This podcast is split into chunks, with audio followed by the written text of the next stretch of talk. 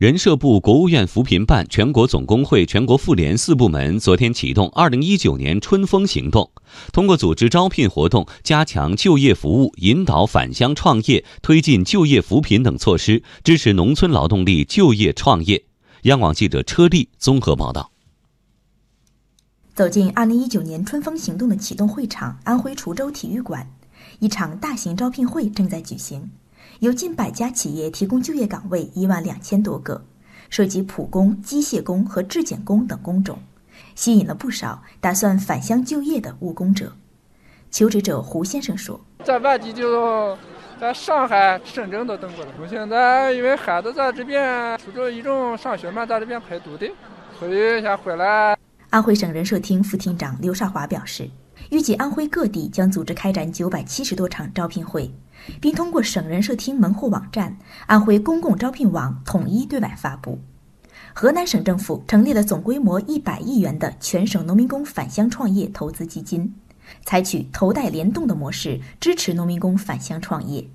部分县市还积极设立了返乡创业投资子基金，新蔡、长垣、清丰、固始等地设立超过一千万元的投资基金，这也是国内首个农民工返乡创业投资基金。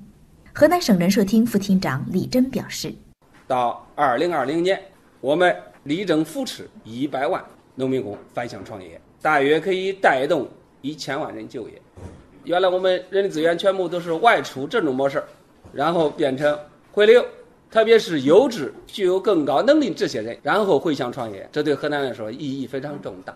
事实上，目前我国岗位供给总体大于求职人数。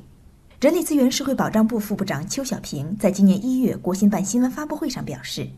将通过稳就业、优服务、强培训、促创业，努力稳定和扩大农民工的就业。还将指导各地啊，继续做好农民工就业情况的这个监测调查。对暂时找不到工作的农民工，我们要落实常住地的就业失业登记，提供有针对性的就业指导、职业介绍等就业服务。及时来化解农民工求职就业中的困难和问题，为农民工更好的融入城市、分享经济社会发展的成果来创造条件。